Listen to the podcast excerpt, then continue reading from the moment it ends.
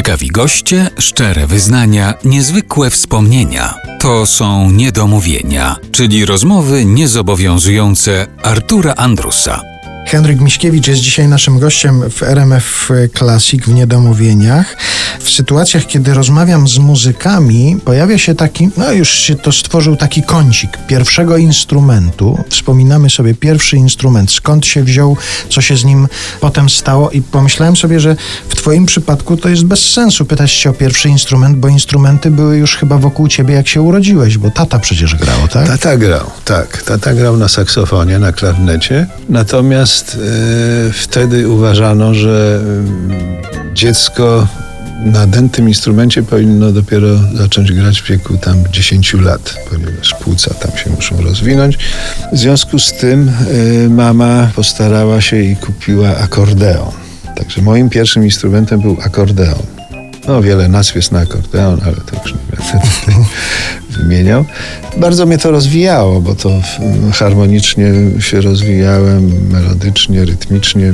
Sam w zasadzie człowiek orkiestra na takim akordeonie. Zapraszali mnie koledzy, koleżanki, żebym wyszedł na podwórko, żebym coś pograł. Oni, oni się bawili, tańczyli, także śpiewali, także to było bardzo fajne. Byłeś gwiazdą podwórka w związku z tym? Gwiazdą podwórka, tak, wyjeżdżałem na wakacje do babci, też byłem gwiazdą całej wsi.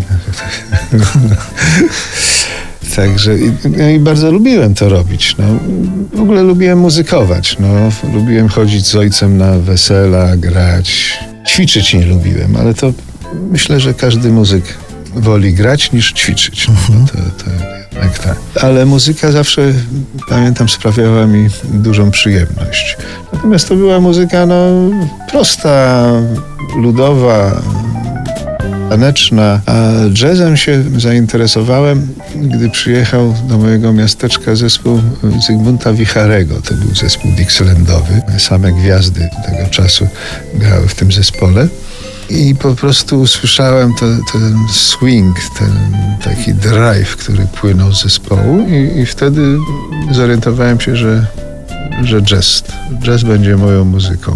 To wtedy miałem 13 lat przed zdawaniem do liceum muzycznego.